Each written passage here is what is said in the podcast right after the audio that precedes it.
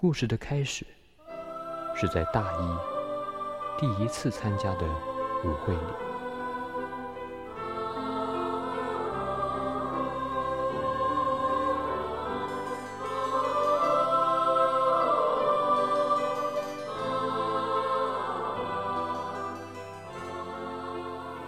艾斯小姐没有想到，时隔两年后见到恩先生，是这样的场景。急诊室的走廊总是弥漫着一股消毒水的味道，横几张病床，一些住不进去的病房的急诊病人，拎着吊瓶，绝望地半躺在那里，偶尔呻吟两声。护士们拿着各种单据和药品，忙碌地穿梭，脸上带着看惯大场面而自身的惯性冷漠。各种嘈杂的声音中，所有人忙着自己的事，自己的痛苦。自己的歇斯底里和自己的悲伤，没有人喜欢医院，艾斯小姐却钟情这样的场面。谁都没空多看擦肩而过的人一眼，急躁、狼狈、不快乐，却很真实。随便拍两个镜头，就是一个震慑人心的报道。但他从来没有想过。会在这个杂乱无章的场景里再次见到恩先生。他坐在绿色的塑料椅子上，双手托着下巴，眼神放空的看着地面，眼前的一切都和自己无关，灵魂酷炫的躲在另外一个空间。不过，艾斯小姐却一眼看透了他的焦虑。他每次手足无措的时候，都会盯着他的眼睛。只用五秒钟，脑子里已经过了整个故事的起承转合，思绪在无奈结尾时戛然而止，咬着嘴唇随意一笑，说：“这都不算事儿。”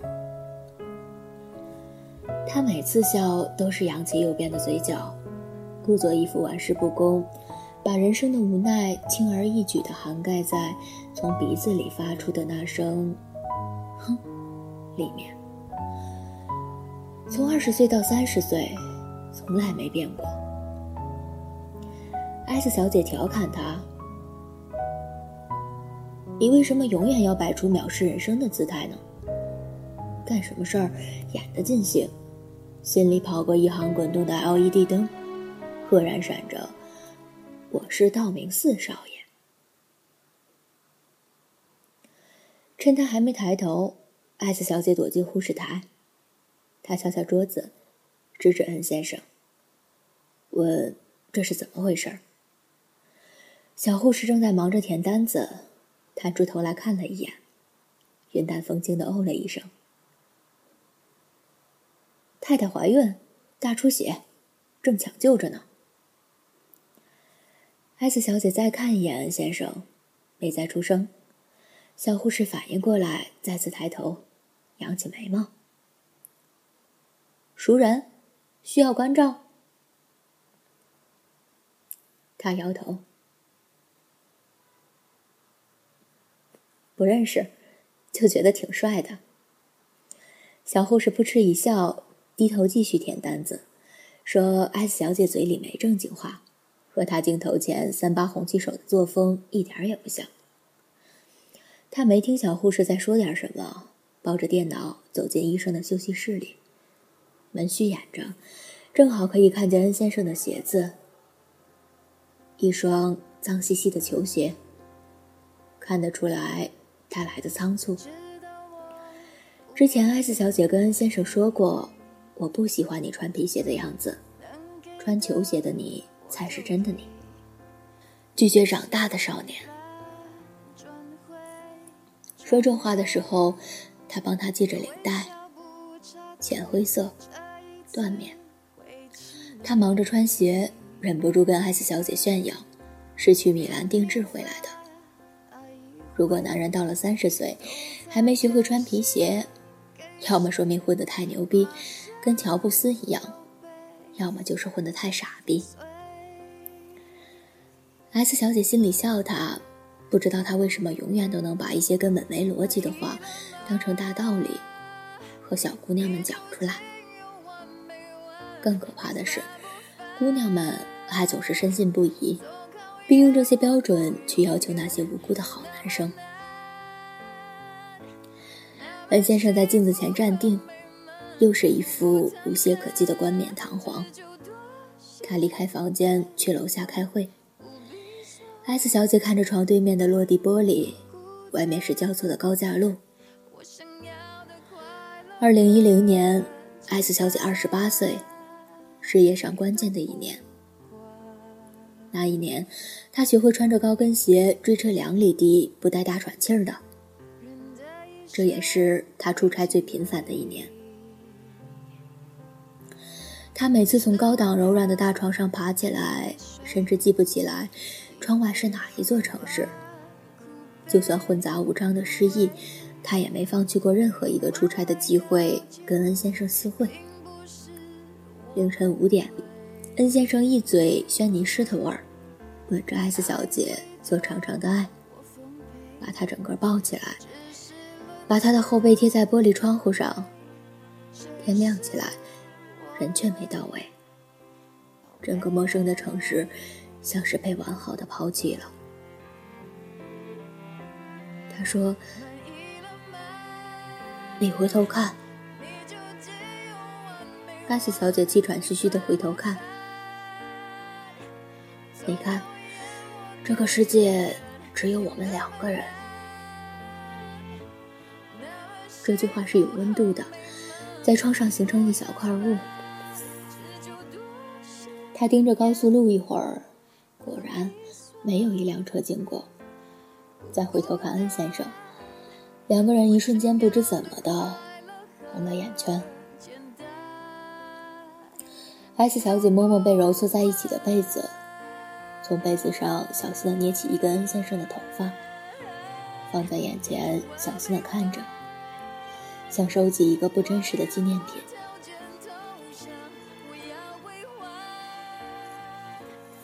那年，S 小姐刚刚大学毕业，她学新闻专业，整个大学四年把理想、抱负和斗志消磨得干净。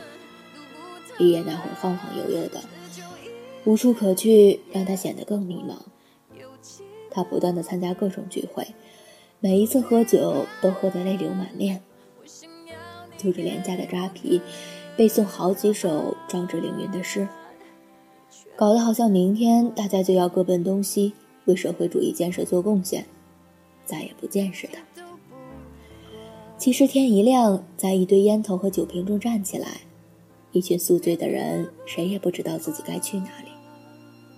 于是，晚上又零零散散的约聚去唱歌、打牌、吃宵夜。学校宿舍被收回，几个人凑钱去租了一间便宜的房子。开始还买菜做饭，怀着要把生活过得生龙活虎的雄心，充满着在这个城市要站稳脚跟的抱负。没出一个礼拜，这间房子几乎变成一间廉价的招待所。每天凌晨回来睡觉，睁眼之后就跑出去，先在麦当劳里蹭着 WiFi，投递一堆无用的简历，一边投简历一边跟同学打电话。看看今天谁有什么好消息，之后怂恿那个幸运的倒霉鬼请大家吃饭。无论在外面干什么，哪怕是站在小卖部门前看大爷下棋，也没有人愿意在房间里多待一秒。丝毫的限制，都让人觉得灰心丧气。青黄不接的那段时间，艾斯小姐在一次饭局遇到恩先生。他到的时候，凯恩先生正站在门口的路灯下，深情款款地盯着他一个大学同学。恩先生的头发烫成那年最流行的粒米烫，风一吹，一把方便面在空中飞。他靠在一辆银灰色的车上，嘴里不停地哔哔。女生看着他傻笑，也不说话。S 小姐故意凑近一听，听到他在背圆周率。艾子小姐经过他们的时候忍着，走到电梯里憋不住大笑出来。以前中学的时候，有段时间男生流行用小刀把女孩的名字刻在胳膊上，晃着血淋淋的胳膊，两只腿撑着自行车，跟在女生身后背情书。但是，这样靠在车上堵着女生背数字的，倒是第一次见。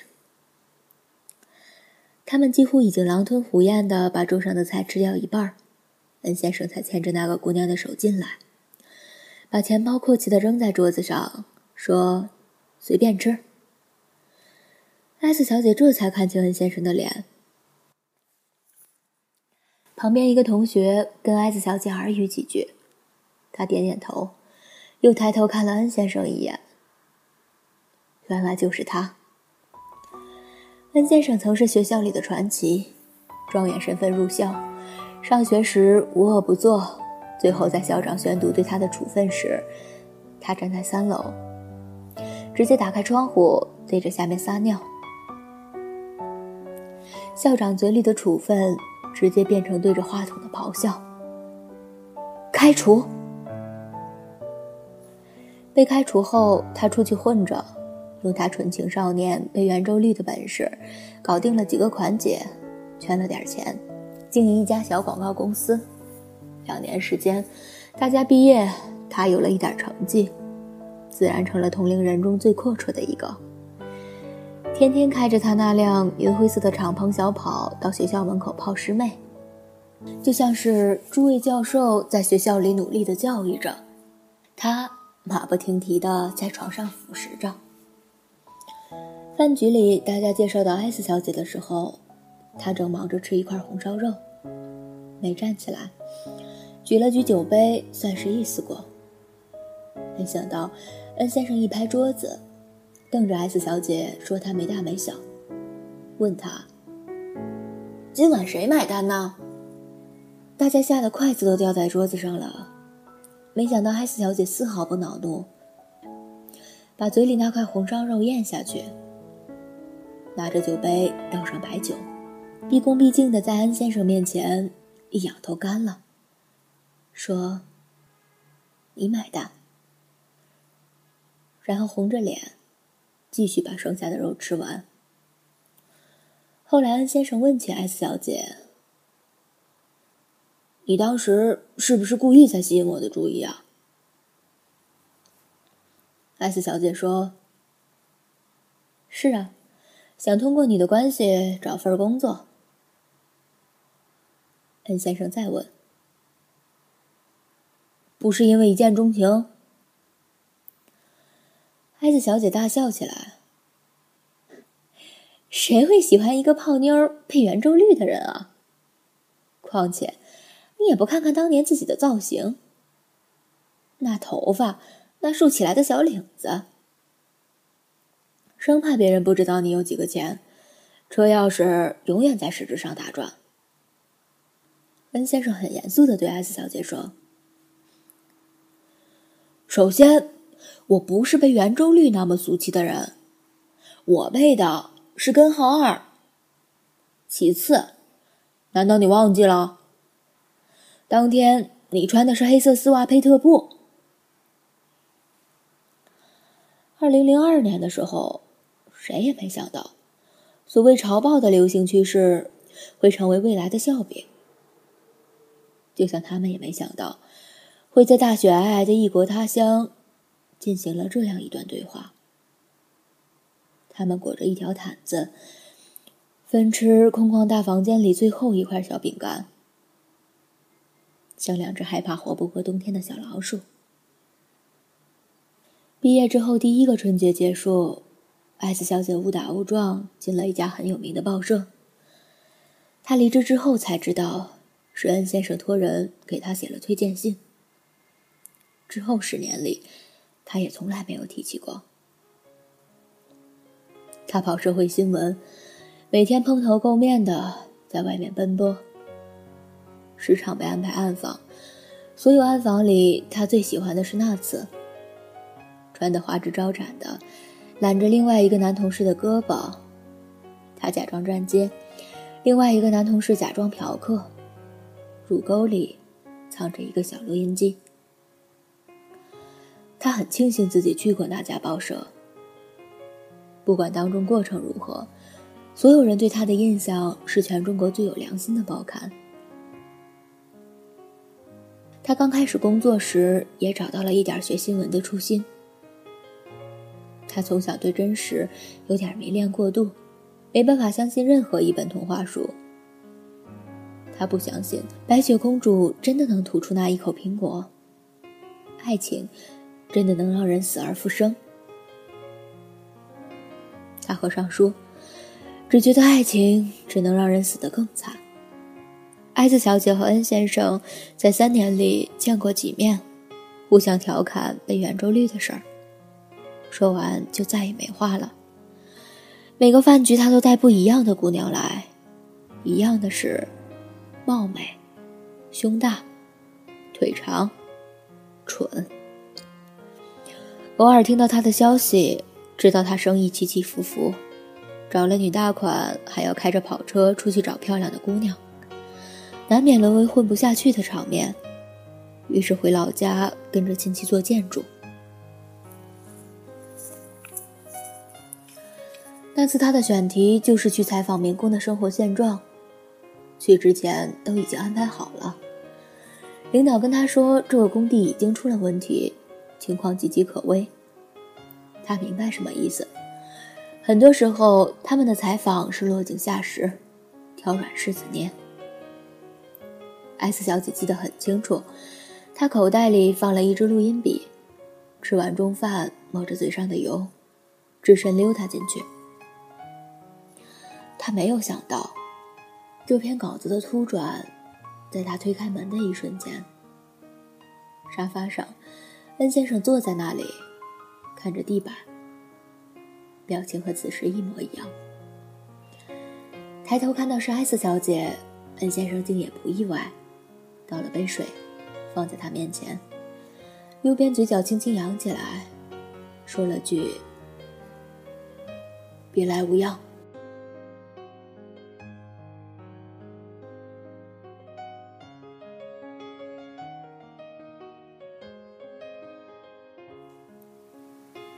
S 小姐待在医生休息室的沙发上，电脑屏幕闪着白光，一个字都写不出来。有人进来，她就假装低头忙碌，麻木地敲击着键盘，打出一排自己也看不懂的乱码，眼睛盯着恩先生的那双球鞋。初夏的燥热开始了，窗外是停车区域，保安大爷心急火燎地喊着：“到！”呃到，呃到。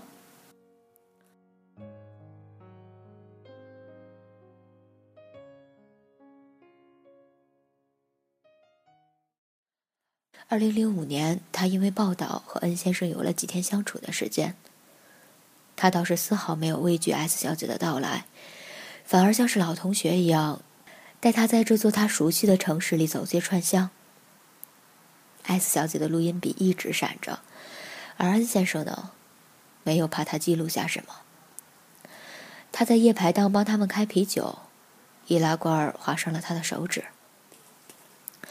恩先生从他的手指上蹭了点血在指头上，放到嘴里尝了尝，扭头跟他说：“你是不是 A 型血？”S 小姐低下头，回避他的眼睛，一阵脸红。那是一个以万年夏日著称的旅游城市，有长长的海岸线。到了旺季，街边都是海鲜排档和熙攘的游客，热闹异常。他坐在副驾驶，海风扑面，透过嘴唇钻进去的风都是咸的。之后，车里喧嚣越来越远，路很宽，两边是笔直高耸的树，他才听清电台里放着的老歌。恩先生跟着音乐哼，跟 S 小姐说：“别睡觉了，好不容易来一趟，带你去山上看日出吧，也算没白来。”S 小姐不想拒绝他，但还是例行说了：“师哥，你别怕我了，我没办法，这篇报道一定要上的。”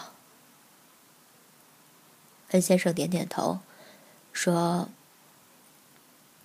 那我给你讲个故事，让你回去交差。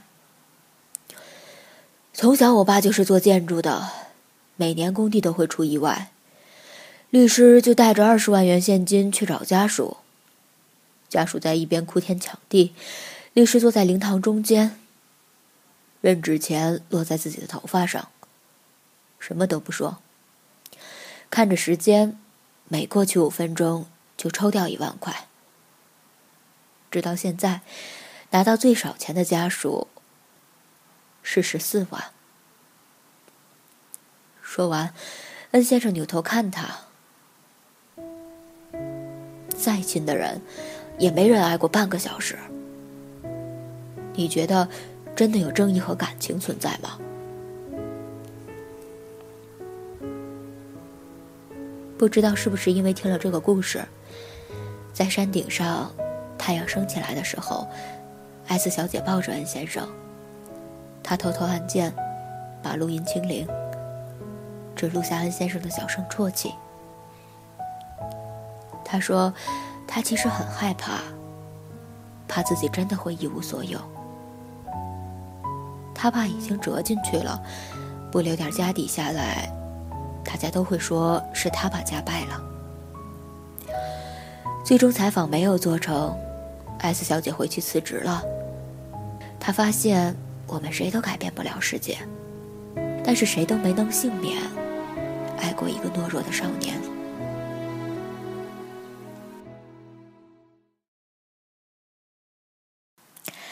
一年后，他去了一家时尚杂志工作，冬天也得光着大腿辗转于各个时装周，穿着借来的昂贵衣服，小心翼翼的维护着体面，但却并没有变得很有钱。恩先生呢，继续做着自己的生意，找不一样的姑娘，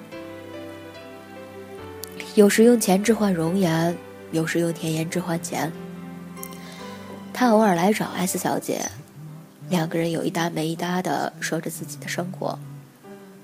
他给她讲自己的江湖故事，手指轻轻划过手机，出现一张张女孩的脸。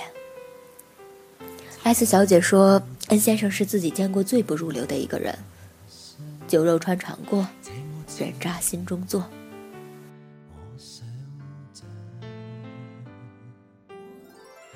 他们喝多了酒。一起翻墙进大学的露天游泳池里，两个人喊着对方的名字跳进去。落水的时候，他才想起自己根本不会游泳，只是觉得快乐。再次睁眼，他已经在用吹风机帮他吹头发，皱着眉头骂他白痴。艾斯小姐很喜欢这个瞬间，他抱住他的腰，他什么也没说。两个人之间只有吹风机呼啸的声音。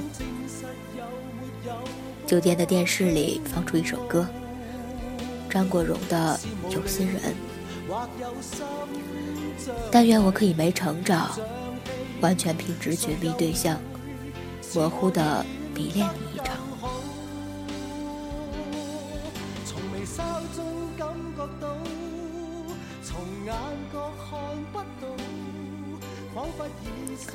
二零一二年，两人决定老死不相往来后，艾斯小姐突然承认了一件事：自己真的很贱，喜欢那种永远的少年，而永远的少年只做一件事：躲在墙角抽烟，通宵喝大酒，为你打架，深夜站在你家楼下，红着眼圈说自己的脆弱。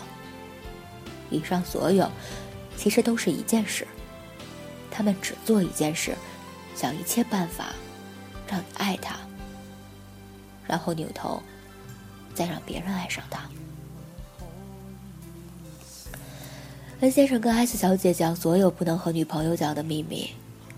他有一张长长的 Excel，记录了自己每一段鱼水之欢，详细缜密，逻辑清晰。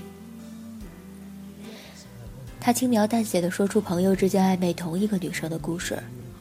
最后的总结是：但是，我可是他们的前辈。眉眼中带着得意。如果你看过几部台湾电影，就会明白，恩先生是凤小岳演过的所有角色。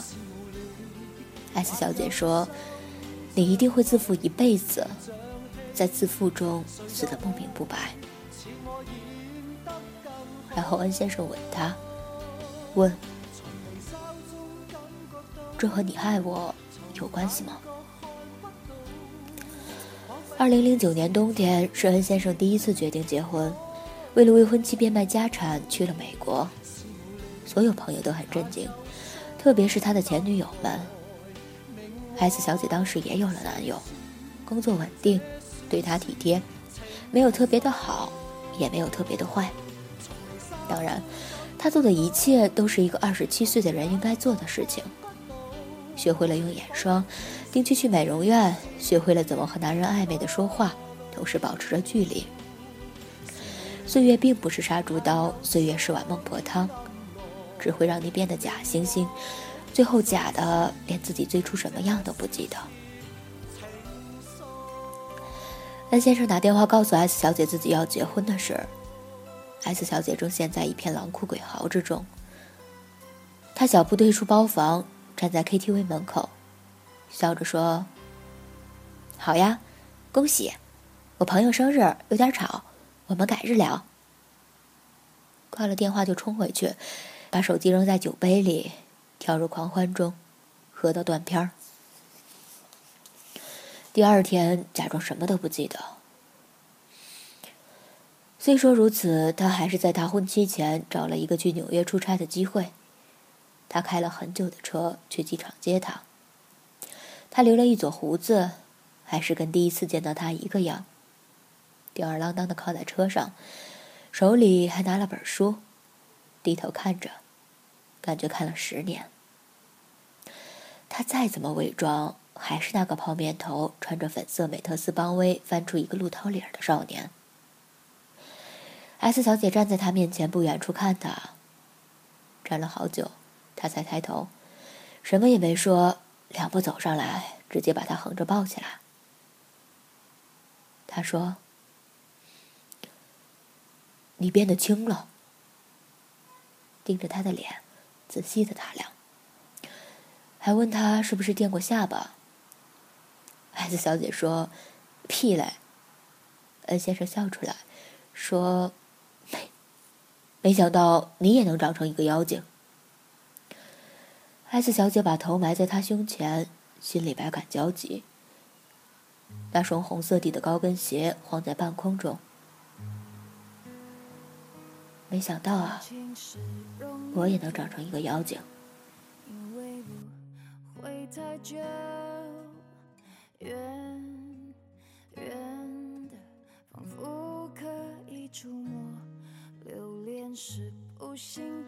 本来工作结束后，S 小姐应该回国的，但先生却让 S 小姐去家里看看。每一个设计都是自己的心血。当时未婚妻正回国探亲。恩先生带着 S 小姐回家，推开门的一瞬间，看到家里的一切都是自己梦寐以求的，S 小姐就特别想转身拔腿就跑。S 小姐觉得，恩先生把她想要的一切都给了别人，特别是他。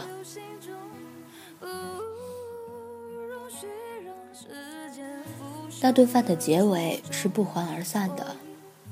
如果没遇上暴风雪的话，晚饭期间，艾斯小姐坐在桌边火急火燎地发着邮件，却怎么都发不出去。温先生在身后的水池边洗着盘子，边说起未婚妻的点滴。他说：“你知道吗？当时在大学被退学，就是因为他，因为他做了系主任的儿子。”哼。不过再怎么说呢，我是他前辈，而且最后是我泡到了他。艾斯小姐站起来，说：“我想走了，送我去机场。”一开门，发现路已经被暴雪完全封住了。剩下的整整四天，两个人就被困在房间里，失去了和世界的联系。先开始还可以争吵闲聊忆往昔，到最后只想少说两句话保存体力。第四天的时候，艾斯小姐终于在两个人一起吃一块小饼干的时候崩溃，对恩先生说：“我觉得爱上你，是我自己做的最倒霉的一件事。”这是第一次，他承认他爱她，因为他觉得，说不定两个人就这样饿死了。恩先生愣了两秒，拿出车钥匙，把一床被子裹在 S 小姐身上，要送她去机场。S 小姐不肯，说现在这么危险，路上出事怎么办？恩先生反问：“你愿意和我死一块吗？” S 小姐用了五秒思考，拉上被子和一包饼干，就跟着恩先生上了车。千辛万苦到了机场，两个人都来不及好好抱头痛哭，就匆匆告别了。他帮他买好机票，连再见也没说。他就这样稀里糊涂的被他送走了。S 小姐上了飞机才发现手里还握着那盒小饼干。她颤了颤嘴唇，想跟空姐要杯水。却变成了一发不可收拾的失声痛哭。从小到大，没有这么无助的一刻。感觉自己悬在半空，盘旋了那么多年，始终无法找到一个降落的机会。他在机场对着他的背影大喊：“你他妈的不要结婚啊！”孙先生没有回头，还是用食指旋转着车钥匙，最终握在手心里，和他挥手拜拜。S 小姐永远不会知道，恩先生没有回头，是因为当时他也在难过。二零零九年，也是恩先生最落魄的那一年，他并没有结婚成功，还失去了一切。假装出一副要接近幸福的样子，奢望着瞒天过海。对啊，别忘了他心里的那行跑马灯。二零一零年，先生回国，换成 S 小姐去机场接他，完全没了上次机场见面时公子哥样的洒脱。虽然嘴上还在说笑，但是眼神已经丧失了锐气。S 小姐把他带回家。帮他涂了满脸泡沫，小心翼翼的刮着他的胡子。温先生问：“你为什么要这样做？”艾斯小姐耸耸肩：“你也帮我吹过头发呀。”温先生说：“你有没有想过？”如果我没有交往过一百个女朋友，怎么会学会帮女生吹头发？S 小姐不小心把她的下巴刮出一些稀稀疏疏的小伤口，然后抱歉的拍拍他的肩膀。这可是我第一次帮男生刮胡子。S 小姐帮恩先生租了房子，和男友断了联系。没说为什么，他觉得也不用解释自己奋不顾身爱上一个人这件事。他坐在桌边打工作电话，却分心看他在厨房忙碌，把葱姜蒜剁成小碎块儿，然后一起放进油里。他喜欢那种味道，想到小时候过春节，自己趴在沙发上看电视，大人们纷纷忙碌，又热闹，又孤独，恰到好处。S 小姐趁工作间隙，写一点情话存在备忘录里，自己都觉得肉麻，不想给他看见。一天中最喜欢的时刻就是黄昏的时候出去买点水果，要穿过一条小街，两个人聊着天儿，左手街灯过。这样持续了三个月。一天，S 小姐回家的时候，看到恩先生西装笔挺地坐在沙发上。开了一张支票给他，说：“是这个房子两年的房租。谢谢这段时间的照顾。艾斯小姐点点头，不用客气。我们是最好的朋友，暴雪的时候，你也救过我。恩先生没看他的眼睛，直接离开了房间。艾斯小姐晃了几秒钟神，转身追下去，跑到恩先生面前，一耳光甩在他脸上，问他：“你到底值多少钱？我买你。”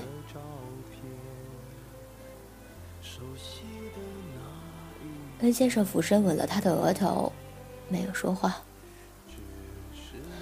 二零一零年金融危机过去了，经济渐渐开始好转。恩先生找到了一个曾经和他好过的款姐，又圈了一批投资。恩先生在艾斯小姐的留言簿里写下：“我是要东山再起的。”艾斯小姐在留言簿里写的呢，是。如果你什么都没有了，和我在一起好不好？再次在别的场合遇到恩先生，他又恢复了神采奕奕。艾斯小姐呢，还是心动的不行。看他在人群中看自己的眼睛，举起香槟杯，浅浅的笑着，都忘记了他的肩膀被别人搂着。恩先生说自己骨子里就是一个商人。没有办法，聪明才智不想浪费，哪怕在爱情里，也很明白自己要用什么去置换什么。S 小姐问他：“那么，你和我能置换什么？”恩先生说：“就是因为发现你我什么都没得换，这笔生意。”我就不做了。说这话的时候，他们牵着手在台北逛夜市。他把一颗牛丸塞进嘴里。如果不做生意，为什么要拖我的手？因为喜欢，喜欢此时此刻这种场景。安先生连这种不负责任的话都说得顺其自然。S 小姐从时尚杂志跳槽去了电视台，专门做社会调查，在业内也有了点名气。恩先生用了两年时间，渐渐回血，又摆出了超出从前的派头。不知道他们两个能不能算上过得越来越好了。恩先生身边的女友络绎不绝，和 S 小姐的感情却从未上过一程。两个人好像因为认识的年月多了。也就没强求什么，过好自己的生活，偶尔见面，看到对方都很开心，做该做的事。其实 S 小姐从来都没有想过，会有这样持久的喜欢，延绵至今。一次路过一家什么某某老板是个王八蛋，卷钱跟小姨子跑了，工厂清仓大甩卖的店。正好在放戴佩妮的《你要的爱》，放的整条街都听得到，竟也放出了一种撕心裂肺的感觉。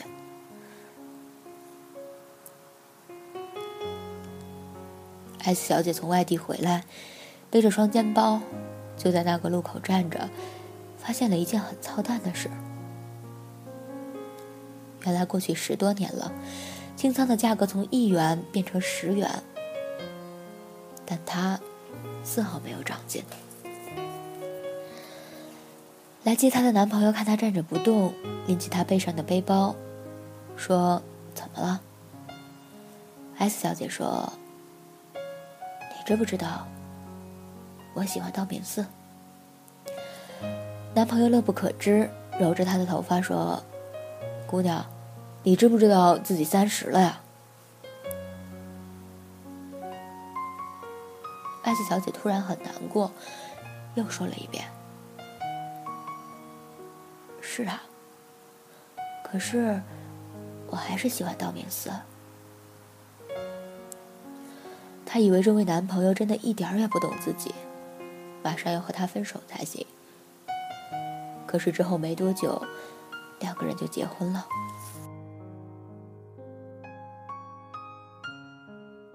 能和这一任男友结婚，还要托恩先生的福。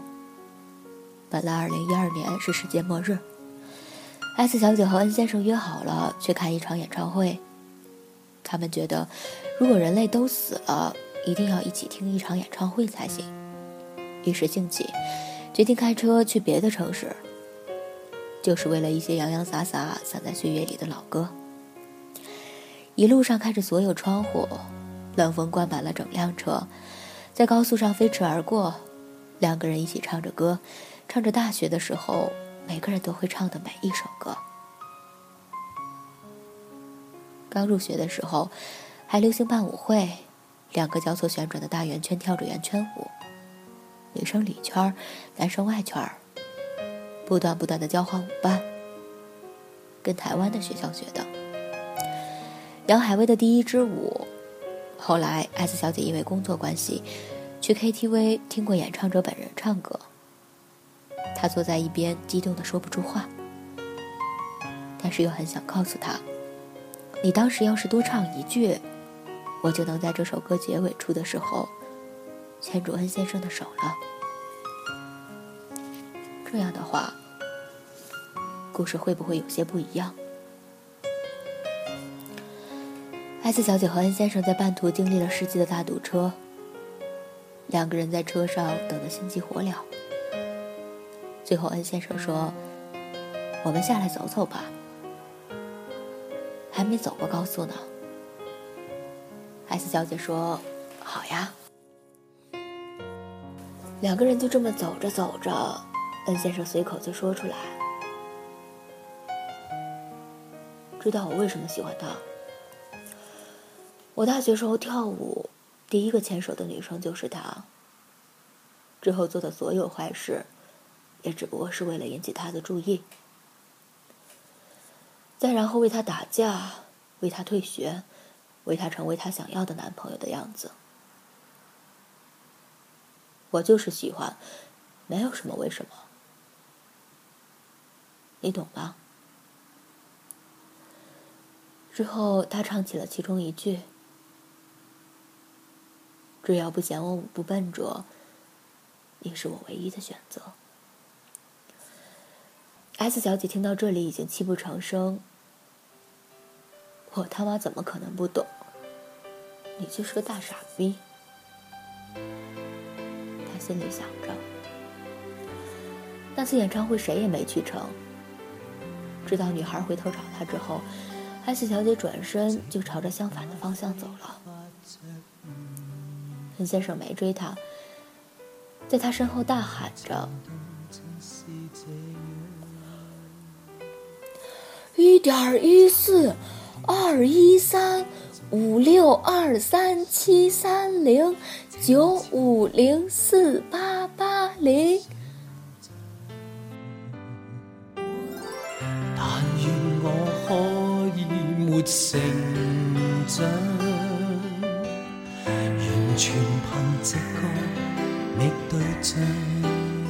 每个数字都被揉碎在风里，他喊得越大声，他越是听不清。他捂着耳朵，想：多么自负的一个男生，才会去背根号二啊！这是他对他说的最后一段话，一串没有逻辑的数字，不代表爱，不代表不爱。只代表他会被根号二。她打电话给男朋友之后，蹲在路边等他。他开车赶到的时候已经是凌晨了。S 小姐抬头看着他，说的第一句话是：“我们结婚吧。”男友吻着她，太阳出来了，一切汹涌波涛的表面都有阳光的修饰。掩盖掉了丑陋难堪的部分。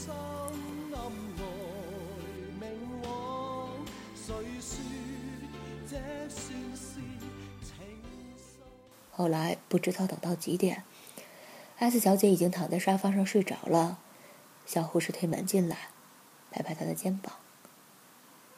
S 小姐一睁眼，就是一脸的慌张。小护士说：“你说帅的那个，母子平安。”S 小姐木然的点点头，坐直了身子，才发现出了一身冷汗。已经凌晨三点钟了艾斯小姐浑浑噩噩的从医院里走出来，开着车狂飙到龙腾大道，对着黄浦江一直哭一直哭，哭到天亮。先生打来的电话没有间断过，手机几乎要震到没电。手机亮着的最后一下，他发短信给他，说：“还是离婚吧。”对于恩先生的承诺只有过一条，他兑现了。当再也不要想起对方的时候，就写一个故事。给这段心碎的半圆，她叫 S 小姐，随时准备爱你。斯丹拜的 S，他叫恩先生，永远不会长大。Neverland 的恩，他坐在水泥地上，抱着膝盖，看着天一点点亮起来。艾斯小姐觉得，人生好像一个沙漏，生命不过是上面的沙子，要一点点的落到下面的部分。但为什么我们那么倒霉，遇到那颗卡在你生命里的石头？自从它霸道的落在中间，时间流过，带来了皱纹、赘肉和眼袋。关于变老的每一个细节都是真的。只是，我们再也不会长大了。